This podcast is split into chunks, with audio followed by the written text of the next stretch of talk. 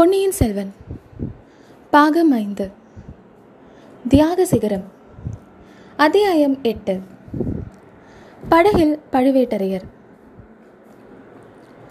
புயலடித்த அன்று காலையில்தான் பெரிய பழுவேட்டரையர் கடம்பூரிலிருந்து தஞ்சைக்கு புறப்பட்டார் என்பது நேயர்களுக்கு நினைவிருக்கும்.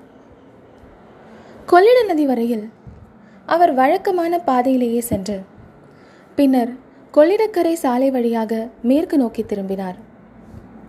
சோழ நாட்டு கிராமங்களின் வழியாக அவர் நீண்ட பிரயாணம் செய்ய விரும்பவில்லை. மேற்கே சென்று திருவையாற்றுக்கு நேராக கொள்ளிடத்தை கடக்க விரும்பிச் சென்றார். வழக்கம் போல் நூற்றுக்கணக்கான பரிவாரங்களுடன் இச்சமயம் பெரிய பழுவேட்டரையர் புறப்படவில்லை. தாம் போவதும் வருவதும் கூடிய வரைவில் எவருடைய கவனத்தையும் கவராமல் இருக்க வேண்டும். என்று நினைத்தார். ஆகையால் பத்து பேரை தான் தம்முடன் அழைத்து போனார். திருவையாற்றுக்கு நேரே கொள்ளிடத்துக்கு வடகரையில் பழுவேட்டரையர் வந்தபோது அந்த பெரிய நதியில் வெள்ளம் இரு கரையும் தொட்டுக்கொண்டு பிரவாகமாக போய்க் கொண்டிருந்தது. அங்கிருந்த சிறிய படகில் குதிரைகளை கொண்டு போவது இயலாத காரியம். பெருங்காற்றுக்கு அறிகுறிகள் காணப்பட்டு கொண்டிருந்தன. ஆகையால் திரும்பி போவதற்கு சௌகரியமாக இருக்கட்டும் என்று குதிரைகளை வடகரையில் விட்டுவிட்டு பழுவேட்டரையர் தம்முடன் வந்த பத்து வீரர்களுடன் படகில் ஏறினார். படகு நடு நடு நதியில் சென்று கொண்டிருந்த பொழுது புயல் வலுத்து விட்டது. படகோட்டிகள் இருவரும் எவ்வளவோ கஷ்டப்பட்டு படகை செலுத்தினார்கள். நதி வெள்ளத்தின் வேகம் படகை கிழக்கு நோக்கி இழுத்தது. புயல் அதை மேற்கு நோக்கி தள்ள பார்த்தது. படகோட்டிகளோ படகை தெற்கு நோக்கி செலுத்த முயன்றார்கள். இந்த மூன்று வித சக்திகளுக்கு இடையில் அகப்பட்டு கொண்ட படகு திரும்பி திரும்பி சக்கராகாரமாக சுழன்றது. பழுவேட்டரையனின் உள்ளத்திலும் அப்பொழுது ஒரு பெரும் புயல் அடித்துக்கொண்டுதான் இருந்தது.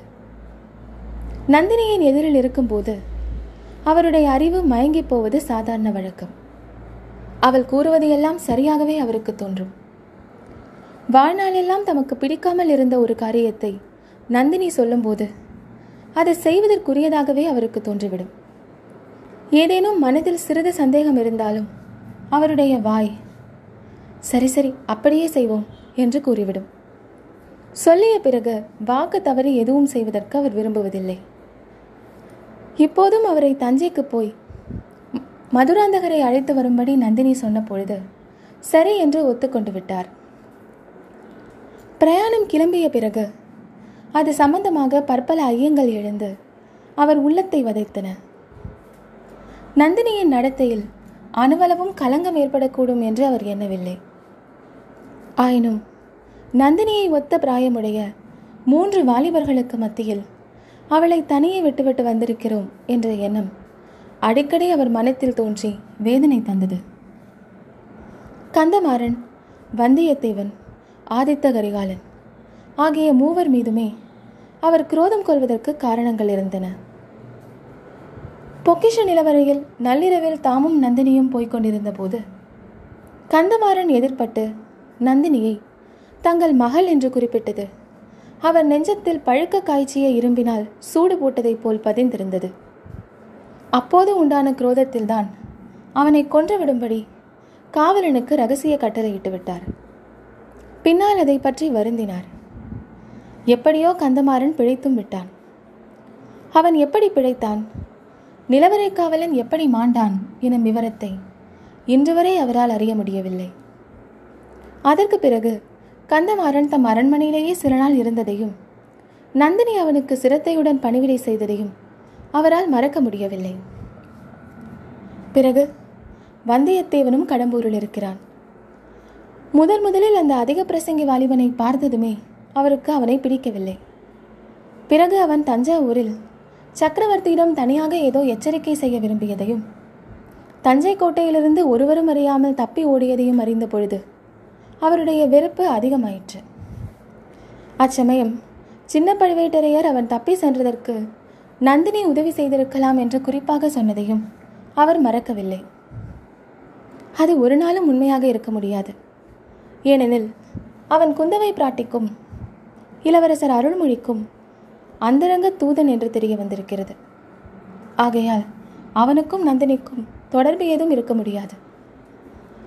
ஆனாலும் அவனையும் நந்தினியையும் சேர்த்து எண்ணி பார்த்த பொழுதெல்லாம் பெரிய பழுவேட்டரையரின் இரும்பு இதயத்தில் அனல் வீசிற்று. பிறகு ஆதித்த கரிகாலர் இருக்கவே இருக்கிறார். அவர் முன்னொரு சமயம் ஒரு கோவில் பட்டரின் மகளை கல்யாணம் செய்து கொள்ள விரும்பினார் என்பதும் அவள்தான் நந்தினி என்பதும் அவர் காதுக்கு எட்டி இருந்தது. அவர்கள் வேறு இப்போது சந்தித்திருக்கிறார்கள். எதற்காக? ஒன்று நிச்சயம். ஆதித்த கரிகாலன் பெரிய முரடனாய் இருக்கலாம். பெரியோர்களிடம் மரியாதை இல்லாதவனாக இருக்கலாம். ஆனால் அவன் சோழ குலத்தில் உதித்தவன். அந்த குலத்திலே யாருமே பிறனில் விளையும் துரோகத்தை செய்ததில்லை. கரிகாலனும் பெண்கள் விஷயமான நடத்தையில் மாசு மறுவற்றவன். ஆனால் நந்தினி அவளை தாம் இவ்வளவு தூரம் நம்பி அவள் விருப்பப்படியெல்லாம் நடந்து வந்திருப்பது சரிதானா? அவளுடைய நடத்தையில் மாசு ஒன்றும் இல்லை என்பது நிச்சயமா? அவளுடைய பூர்வோத்தரமே இன்னும் அவருக்கு சரிவர தெரியாது. அவருடைய சகோதரன் காலாந்தக கண்டன் அவளை பற்றி சொல்லாமல் சொல்லி பல முறை எச்சரித்திருக்கிறான். தம்பி கூறியதே சரியாக போய்விடுமோ? நந்தினி தம்மை வஞ்சித்து விடுவாளா? ஆஹா கதைகளில் சொல்கிறார்களே. அது போன்ற வஞ்சக நெஞ்சமுள்ள ஸ்திரீகள் உண்மையிலேயே உலகத்தில் உண்டா? அவர்களில் ஒருத்திதான் நந்தினியா? இப்படி எண்ணிய போது பெரிய பழுவேட்டரையரின் உள்ளத்தில் குரோதக்கணல் கொழுந்து விட்டதென்றால்? அதே சமயத்தில் நந்தினியின் மீது அவர் கொண்டிருந்த மோகத்தீயும் ஜுவாலை வீசியது. இவற்றினால் உண்டான வேதனையை மறப்பதற்காக பழுவேட்டரையர் தம் தலையை ஆட்டிக்கொண்டு தொண்டையையும் கனைத்து கொண்டார்.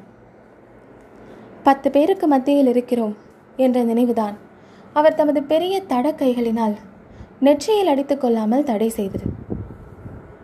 அவரை அறியாமல் பெரிய நெடுமூச்சுக்கள் வந்து கொண்டிருந்தன.